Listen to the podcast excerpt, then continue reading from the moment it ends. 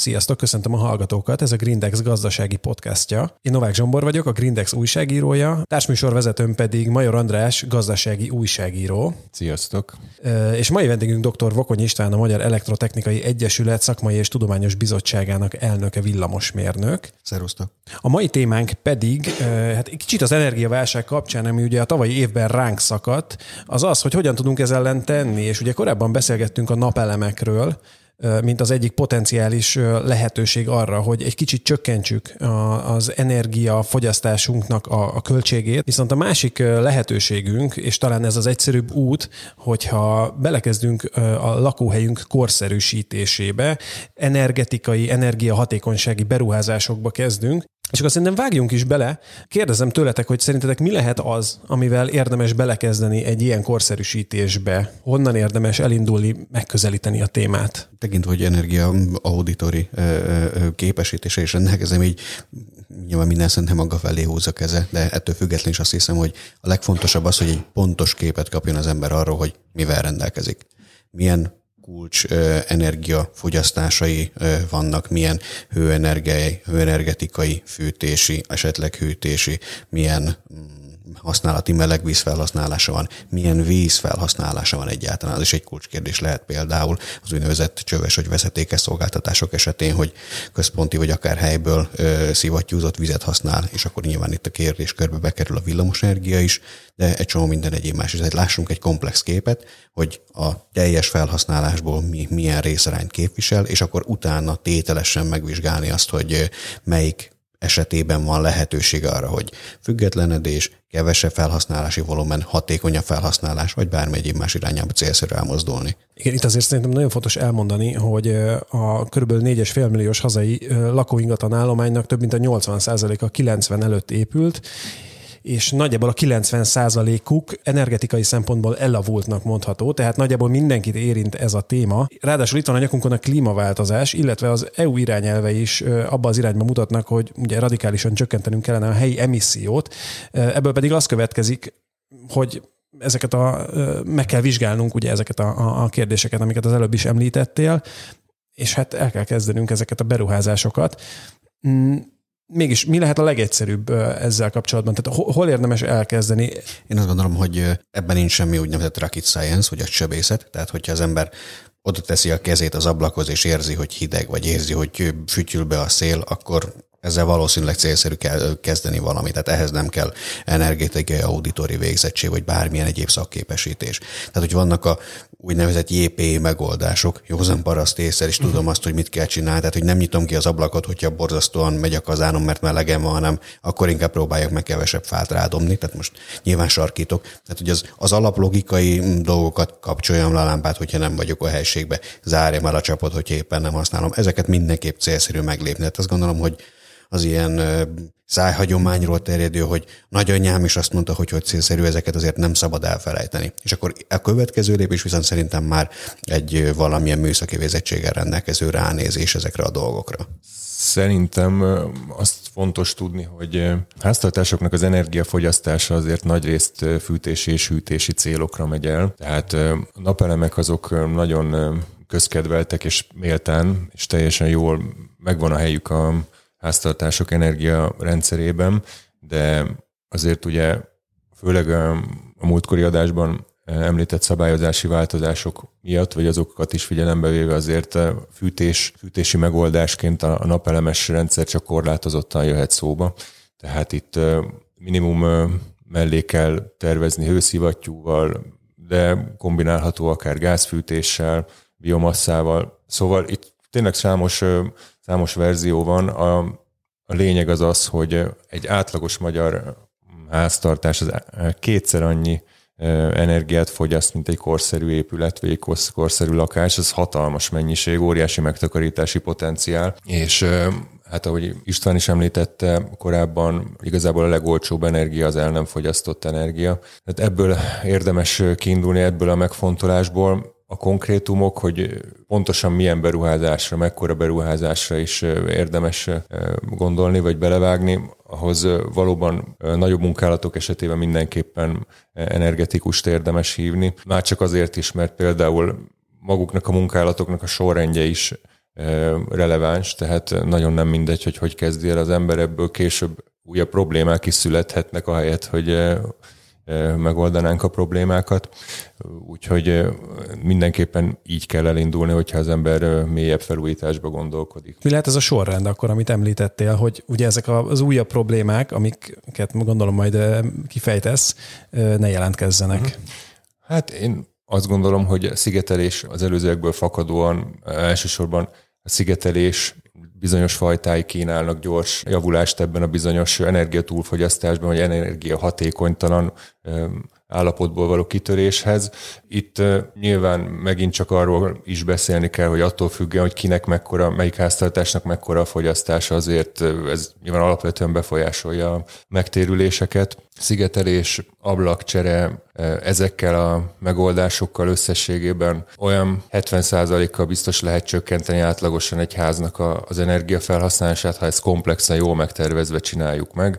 Ami nem azt jelenti, hogy rögtön az ablakcserével kezdünk, ami egyébként egy nagyon népszerű és szintén viszonylag közkedvelt választás, ugyanis, és akkor a problémákról, ez például olyan szellőzési problémákhoz vezethet, hogyha nem a szigeteléssel összehangoltan végezzük az ablakcserét, vagy végeztetjük szakemberrel, ami akár penészesedést okozhat a lakásban, feldúsulhatnak a rossz káros anyagok a beltéri levegőben, ami több annál, mint sem, hogy hogy nem olyan kellemes a levegő, szóval ezekre valóban oda kell figyelni. A nyilászáró az, az nem az elején van a sornak, tehát először mindenképpen attól függően, ugye, hogy milyen ingatlanban élünk, a legnagyobb potenciál talán, és egy kicsit ez egy ilyen mostoha terület is a magyar lakosságnál, ez a padlásfödém szigetelés. A hazai ingatlan állomány nagy része az egy családi ház, tehát gádárkockából vagy újabb építésű házakról beszélünk, áll az állomány.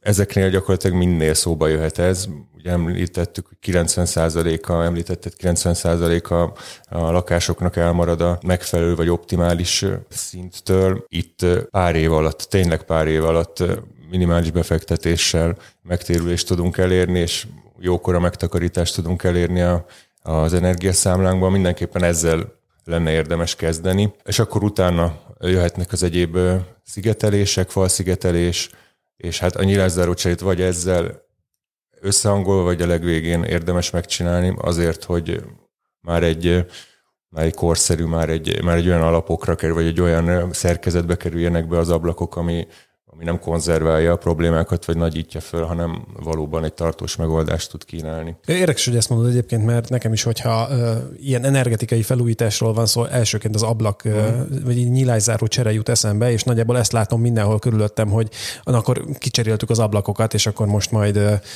ezzel megtettük, amit meg kell. Kiváló példát tudok erre hozni. Vizsgáltunk hőkamerával több korszerű, vagy korszerű és kevésbé korszerű épületet, ahol kiválóan megvalósult a, a nyilázárócsere, és gyönyörűen lehet látni, hogy tényleg hihetetlen jó szigetelési tulajdonsággal rendelkezik, valamint az ablak fölött az áthidaló nem került le szigetelésre, és az vörösen izzott a hőkamera felvételén, tehát gyönyörűen lehetett látni, hogy hol szökik el a hő. És András szavait csak egyet érteni tudok, az először a passzív elemeknél kezdeni mindenképp, tehát amit és elsősorban mondja most a, a hőtermelésre kell koncentrálni, mert az, az egyik legnagyobb, legmasszívabb volumen. Hogyha valamit megtermeltem, azt tartsam ott, ahol én ezt használni szeretném. Ne a padláson, ne a pincébe, hanem a lakótérbe, és a lakótérbe pedig addig maradjon ott az a hőmennyiség, amíg az a lehető legtovább szükséges, vagy legalábbis szükségem van rá. És akkor ennek az alapfeltevése, hogy a megfelelő fal, födém, tetőszigetelés, akár ö, ö, alapszigetelés, nyilván azért ezt már nehezebb utólag megcsinálni, és ebben azért a nagyon heterogén épületállomány nem segít, Hogyha ez megvan, akkor utána jöhet mondjuk a nyílászáró, és utána lehet rákanyarodni az aktív elemekre, hogy oké, okay, bent tartom, hogy fogom előállítani? Tudom-e hatékonyabban ezt a hőmennyiséget előállítani? És utána pedig azért egy olyan dolgot is érdemes felvetni, amit az András is feszegetett, hogy ez hő és légtechnikai kérdés egyszerre. Tehát nem elég nekem körbeszigetelni mindent, hát erre egy tök jó példa, hogyha mondjuk fázik a lábam, hozzak rá egy nájlonzacskót, benne marad a hő, tök jó lesz, viszont utána mehetek bőrgyógyászhoz elég gyorsan. Tehát megfelelő szellőzés is kell hozzá, és ezért nem elég a hő, hanem a légtechnika is hozzá. Például a legtöbb passzív háznak készülő épület ott bukik el, hogy nincsen belső légkeringetés. Tehát Ez például egy alapfeltevés ennek, hogy ez most egy aktív vagy passzív légkeringetés kell hogy legyen, az pedig már megint egy más kérdéskör. Tehát akkor fontos ez, hogy amikor energetikai felújításba gondolkozunk, akkor azért abban arra is gondoljunk, hogy az, hogy egy egészségtelen környezetet hozunk magunknak létre, és ezzel spórolunk egyébként, az nem biztos, hogy a legjobb út, de hogy akkor azt említetted, hogy a padlás födém szigetelése a legolcsóbb, és az ajánlottan az első lépés. De ez pontosan mit jelent? Mert ez, ebben teljesen vakon vagyok. Nézd, ez igazából egy gyakorlatilag laikusok által is elvégezhető feladat tulajdonképpen annyiról van szó, hogy be kell szerezni a szigetelőanyagot, ami jellemzően közegyapot, üveggyapot? Salakgyapot, üveggyapot, uh-huh. közegyapot, hogy ezeket közül melyiket lehet ma még alkalmazni, melyiknek milyen a komfortérzete, ebben megoszlanak a vélemények, de lehet akár VPC, de közé csomó minden más uh-huh. Igazából négyzetméterenként pár ezer forintos költségről van szó, főleg ha mi magunk végezzük a munkát. Pár ezer forint, ilyen három-négy ezer forintból kijön négyzetméterenként, ami elképesztően alacsony ára jelenlegi környezetben. Azt hiszem két-három év alatt megtér sikerül igazából, hogyha ennek segítségével vissza tudunk kerülni a rezsicsökkentett fogyasztási kategóriába, akkor még gyorsabban megtérülő beruházásról van szó. Önmagában akkor energia megtakarítást eredményezhet, hogy sok családnál már ez elég lehet ahhoz, hogy visszakerüljenek a rezsicsökkentett kategóriába. Úgyhogy ezt mindenképpen érdemes előrevenni. Utána hát a többi szigetelés megtérülésével kapcsolatban, illetve a nyilázer rócsere megtérülésével kapcsolatban szintén nyilván a egyes élethelyzetek vagy szituációk azok, amelyek meghatározzák. Nem feltétlenül megtérülő beruházás jelenleg a rezsicsökkentett árak mellett mondjuk falszigetelést csinálni egy panelnál, de ez változhat. Ugye itt az árak elszállása is benne van ebben, ami nyilván remélhetőleg egy egy olyan hatás, ami, vagy egy viszonylag ilyen egyszeri hatás, ami a későbbiekben ellenkezőjére fordulhat, esetleg csökkenhet. Ugye most a kereslet nagyon megugrott, ez is hajtja. Covid utóhatások is hajtják, háborús hatások, az energiaköltségek ugye magára az energiaszektornak a saját költségeit, a szigetelő anyaggyártó költségeit megemelik. Szóval számos tényezőből áll ez a dolog, de az a lényeg, hogy per pillanat nem biztos, hogy érdemes belevágni. Mindenképpen érdemes szakemberrel konzultálni, illetve hát nagyon megtervezni azt, hogy mit akarunk. Ez nem csak a jelenről szól, ez a jövőről is szól. Az ember azt gondolja, hogy elektromos autót fog venni, hogy majd hőszivattyút fog telepíteni. Ezekkel mind érdemes számolni már akkor, amikor jelenlegi beruházásokkal foglalkozik, mert a későbbiekben ezek azért nagyon jó, hogyha össze vannak angolva ezek a fejlesztések, amiket elvégzünk. Úgyhogy én azt gondolom, hogy mindenképpen ilyen nagy egységekbe érdemes gondolkodni. És hát aztán utána, hogyha hogyha szigetelés rendben van, akkor, akkor akár a, a konkrétan a, a gépek, az energetikai rendszer cseréje is eh, szóba jöhet. Mm, hát itt is számos lehetőség van. Ugye itt eh, említetted az előbb a hőszivattyút, amivel szeretném, hogy majd tovább menjünk, de még mielőtt eh, ezt megtennénk, István az előbb említetted, hogy az egyéni szokások nagyon változóak, és ezzel kapcsolatban az jutott eszembe, hogy amikor a klímaváltozásról beszélünk, és arról, hogy mondjuk mi magán emberként mit tudunk tenni ezzel akkor ugye legtöbbször az étkezési szokásaink megváltoztatása merül fel, mint egy lehetséges bekapcsolódási pont, hogy ugye csökkentjük az állati eredetű termékeknek a fogyasztását, és akkor ettől az étkezésünkhöz társuló kibocsátás az sokkal alacsonyabb lehet. És akkor ennek kapcsán jutott eszembe az, hogy vajon tudunk-e ilyesmit tenni energetikai téren is a mindennapokban, amivel tudjuk csökkenteni úgy a kibocsátásunkat, vagy inkább úgy mondom, hogy a fogyasztásunkat, hiszen most a témánk az sokkal inkább ö, fogyasztás ö, fókuszú. Tehát, hogy, hogy melyek azok a dolgok, amikkel ezt, ezt meg tudjuk tenni, vagy meg tudjuk-e tenni? Visszakanyarodva a felméréshez és az audithoz, az ugyanúgy rávetít azokra a lehetőségre, azokra a gócpontokra, amiben van bármilyen típusú mozgástér, akár aktív, akár közvetett. A közvetetnél arra gondolok, hogy tudatos hozzáállásra mondjuk nem biztos, hogy 26 fokra kell a termosztátot állítanom, inkább felveszek egy pulóvert, ami nem jelenti, hogy akkor 15 fokba egészségromboló hatással ő bacogjak ott.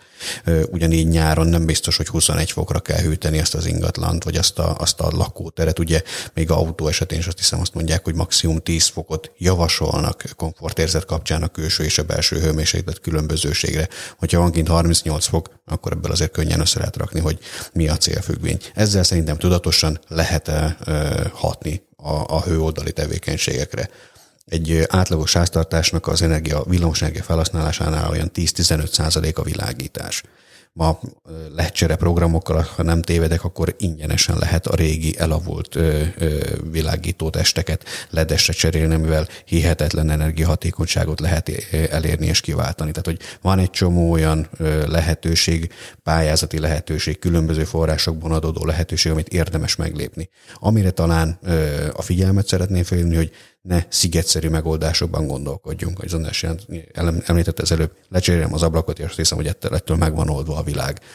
Egyáltalán nem biztos, hogy ez így önmagában elegendő fontos, nagyon klassz lépések, viszont mindig rendszerbe, komplex egységbe kell gondolkozni, lakásba, házba, épületbe, bármi egyéb másba. És akkor a téma kapcsán, ugye itt elhangzott, hogy nagyjából a az otthoni energiafelhasználásunknak a 70%-a az a lakás hűtés fűtésével kapcsolatos.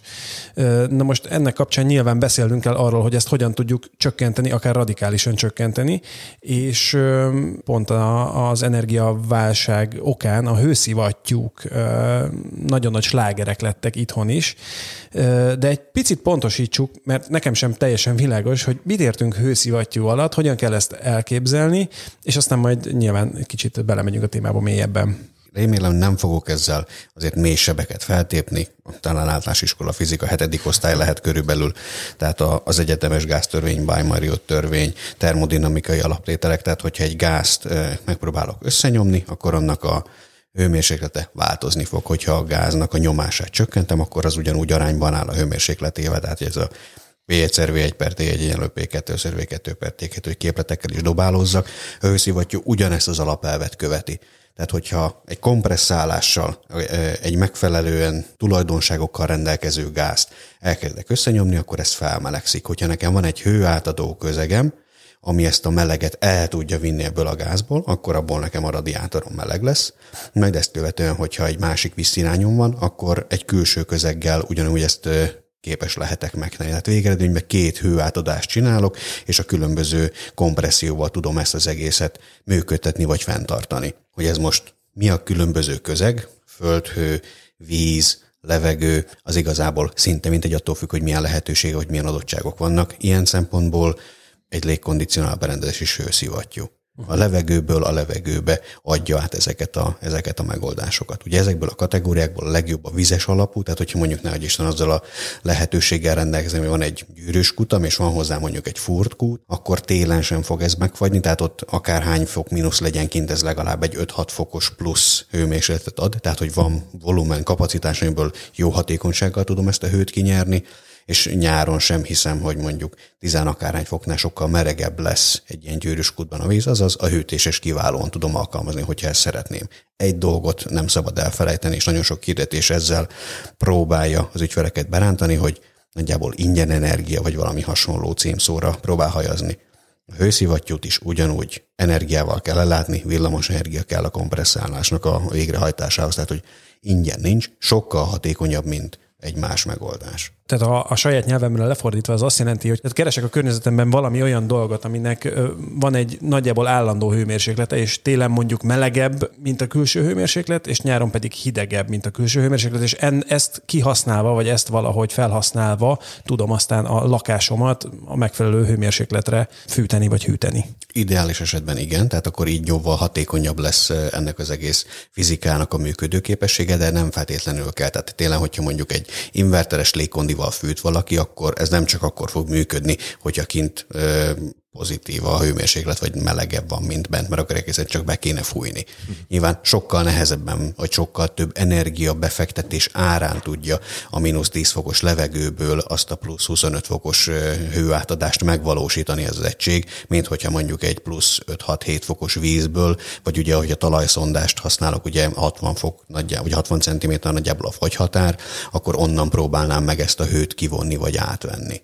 Tehát akkor ebben az esetben is elmondható az, hogy aki családi házban él, az egy picit előnyben van, mint aki lakásban, mert hogy egy társasági lakásnál talán csak ez a levegő-levegő megoldás tud működni, amit említettünk. Nem szeretem ezt a kategorizálást. Én azt gondolom, hogy mindenkinek a saját lehetőségeihez mérten kell a legjobb megoldást kitalálni. Hogyha én egy társasházban lakom, akkor engem biztos, hogy fog fűteni legalább két szomszéd jobbról, balról, vagy lentről, fentről. Ez egy családi háznál ugye nem adott. Igen, de valóban arra is célzol, Zsombor, gondolom, hogy azért az adottságok egy társasházban, főleg, hogyha nem új építésű társasházról van szó, hanem egy már használatban lévő ingatlanról, azért ott olyan súlyos beruházási költségek merülhetnek fel, amelyek azért alapvetően elriasztják, vagy azt okozzák, hogy megfontolás tárgyává sem kerül sokszor esetleg egy hőszivattyús megoldás. Ez ugye abból adódik, hogy elég jelentős beruházási költsége jár. Az említett split klíma, ugye ezek a mindenhol látható, idáig légkondiként ismertük, de ugye most már tudjuk, hogy fűtésre is alkalmas, illetve hát nyilván tudtuk korábban is, de ez, ez így van, hogy ez a legolcsóbb beruházási költségű hőszivattyú tulajdonképpen itt ilyen félmillió forinttól indul, és akkor attól függően, hogy hány beltéri egységet akarunk elhelyezni, illetve nyilván azért technológia minőségétől függően azért megy fölfele ez a történet. A nagyobb levegő, víz, víz, víz, egyéb hőszivattyúknál ott, ott milliós tételekről van szó, akár kétszámjegyű milliós tételekről, úgyhogy meg kell fontolni azzal együtt, hogy a fenntartási költségei viszont az összes többi technológiát verik az hőszivattyúnak, pontosan az imént elmondott, István által elmondott technológiai jellemzőkből fakadóan, hiszen igazából energiát csak arra fordít, hogy kinyerje azt a több energiaegységet a környezetből, vagy abból a közegből, amit aztán máshol felhasznál, tehát hogy tulajdonképpen egy egység energia befektetésével három, négy, öt, vagy akár több egység fűtési energiát is elő tudunk állítani vele, tehát üzemeltetési költségbe verhetetlen, jobb, mint a legjobb kondenzációs kazánok, tehát hogy itt főleg, hogy ugye van egy háttarifánk is, ami amit érdemes igénybe venni, de a beruházási költségek azért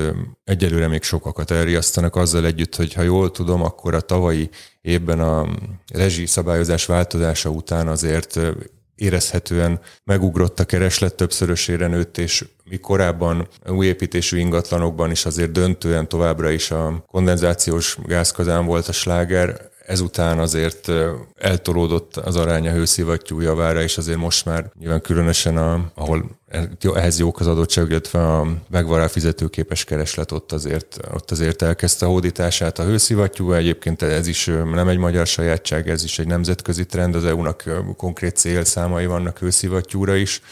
A gyártók is észlelték ezt a keresletnövekedést, és nagyon komoly kapacitás, gyártókapacitás növelő intézkedéseket jelentettek be.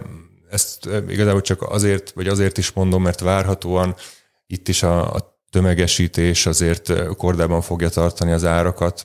Ma még sokaknak ijesztően magas beválhatatlan költségek, azok szerintem pár év múlva hasonló módon, ahogy a napelemes rendszereknél lejátszódott ez az elmúlt időszakban, egyre szélesebb körök számára várnak, válnak elérhetővé. Hát még egyet hozzátenni, hogy a körülményeket is mindig illeszteni kell ezekhez a beruházásokhoz. Ugye, hogyha ma próbálnám maximalizálni a regulációt, a lehetőségeket, akkor próbálok a rezsicsökkenetólóban maradni, mind villamosenergia, mind köbméter gázmennyiség vonatkozásába. Ha mondjuk a kondenzációs kazánomat lecserélem egy hőszivattyúra, ami csak villamosenergiát fogyaszt, könnyen lehet, hogy a köbmétert nem tudom kihasználni, másnál pedig mondjuk ezt a plafont már át is léptem, pedig idézélben csak jót akartam.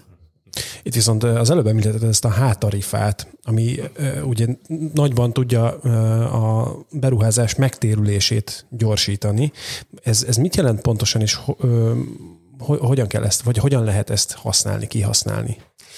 Hát a hátarifa igazából egy különmérő felszerelésével igényelhető szolgáltatás, vagy villamosenergia fajta. Most ez csúnyán mondva, ugye van a nappali áram, a gyerekkori nevén, vagy lánykori nevén éjszakai áram, amit most már vezéreltnek hívunk, és van ez a H, illetve volt valahol, most már ez a geotarifa, azt hiszem, hogy nincsen, az is hasonló volt, mint ez a H-tarifa. Ez a H, ez azt gondolom, hogy konkrétan a hőszivattyú névre utal, tehát ez is jelzi, hogy ez egy, ez egy specifikus tarifa, ami a fűtési szezonban, ami most már azért nem ennyire egyértelmű, de régen október 15-től eh, április 15-ig tartott, azt hiszem ez a távfűtésben is ezek voltak a határnapok.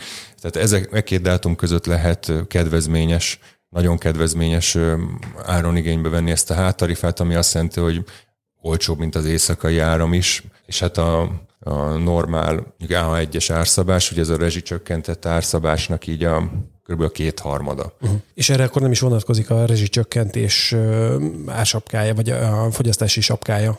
Tudtommal nem, én azt gondolom, hogy itt minden maradt a, pont azért, hogy támogassák a, a hőszivattyúk elterjedését. Itt a kormány tudatosan fenntartotta ezt a kedvezményes feltételrendszert. Jó, és akkor ö, még egy szempontból ö, vizsgáljuk meg a kérdést, mert ugye folyamatosan megtérülésről, gazdasági megtérülésről beszélünk, viszont a fenntartósági szempontból nézzük, akkor mivel érdemes kezdeni? Ö, kezdjük inkább a fűtésünk korszerűsítésével, kezdjük inkább a szigeteléssel? Hát azt gondolom, hogy István is csak csatlakozni tudok hozzá, hogy először a passzív épületelemeket érdemes cserélni, hiszen itt tudjuk megfogni azokat a azokat az energiapazarló pontokat itt tudjuk megszüntetni, ami, a, ami az épületnek a szerkezeti hibáiból, esetleg a nyilászáróknak a, a rossz minőségéből, elavult voltából következik. Tehát én azt gondolom, mindenképpen itt érdemes kezdeni, és utána a gépészeti megoldások felé elmozdulni, hiszen már eleve egy leszigetelt, jól, jól korszerű nyilászáró cserék, nyilászárókkal ellátott lakás esetében teljesen más lesz valószínűleg már maga a hőigény is, az energiaigénye az ingatlannak, tehát ott kell, kell kezdeni igazából egy új kalkulációt arról, hogy, hogy akkor hogy is néz ki ez, tehát hogy milyen igényre is próbáljuk meg passzintani ezt a, azt a tervezett új rendszert. Igen, és azt gondolom, hogy a, a kiindulási alap mindig eltérő, és ezeket kell figyelembe venni, tehát hogy megnézni, hogy honnan indulunk. Lehet, hogy van egy-két olyan elem, ami teljesen korszerű, és van három-négy, ami, ami azért matuzsálemi. Tehát, hogy célszerű ezt is figyelembe venni, hogy mihez kell hozzányúl, az milyen hatást gyakorol mondjuk egy másik elememre. Ezt követően pedig azért azt is célszerű figyelembe venni, hogy mi az alapvető célfüggvényem. Tehát, hogy a költségoptimalizálás, tehát hogy a félretett megtakarításomat tudjam minél jobban felhasználni, vagy szeretném tényleg az energiahatékonysági besorolását az épületemnek mondjuk egy A pluszosba elvinni, és emellé pedig akkor hozzátélesztő, hogy milyen külső források, pályázatok, egyebek állnak rendelkezésre. Ez egy régi ház, mondjuk egy, egy levegő-levegős megoldásnak ugye a hatékonysága nem a legjobb, viszont azt egy délelőtt alatt össze lehet rakni. Kiegészítő fűtésként, amíg nem jön be mondjuk a novemberi hideg októberben, az orosz szépen el lehet menni, és amikor pedig váltani kell, akkor átmehetek mondjuk a, a meglévő kondenzációsomra. Ha mondjuk egy új épületet akarok, és azt mondom, hogy már pedig én borzasztóan hiszek ebbe, és nem feltétlenül a pénztárcám a korlát, akkor mondjuk napelemmel látom el a, a vízbázisú hőszivattyomat, és ilyen szempontból akkor teljesen energiafüggetlen és hosszú távon fenntartható megoldást tudok választani, de hát nyilván ennek megvan az ára. Hát köszönöm szépen, akkor összefoglalólag talán azt tudnánk elmondani, hogy mindenképpen vágjunk bele az energetikai felújításba, de nagyon figyeljünk a sorrendiségre, ha tehetjük, vagy inkább mindenképpen kérjük szakember segítségét, hogy meghatározzuk, mely irányban érdemes elindulni, és aztán az adottságainknak megfelelő módon válasszuk meg azokat a berendezéseket, amelyek aztán egy energia hatékonyabb háztartáshoz tudnak vezetni, ezáltal nem csak pénzt spórolunk, vagy pénzt takarítunk meg, hanem a környezetre is odafigyelünk. Köszönöm szépen, hogy itt voltatok. Köszönjük a lehetőséget. Köszönjük szépen.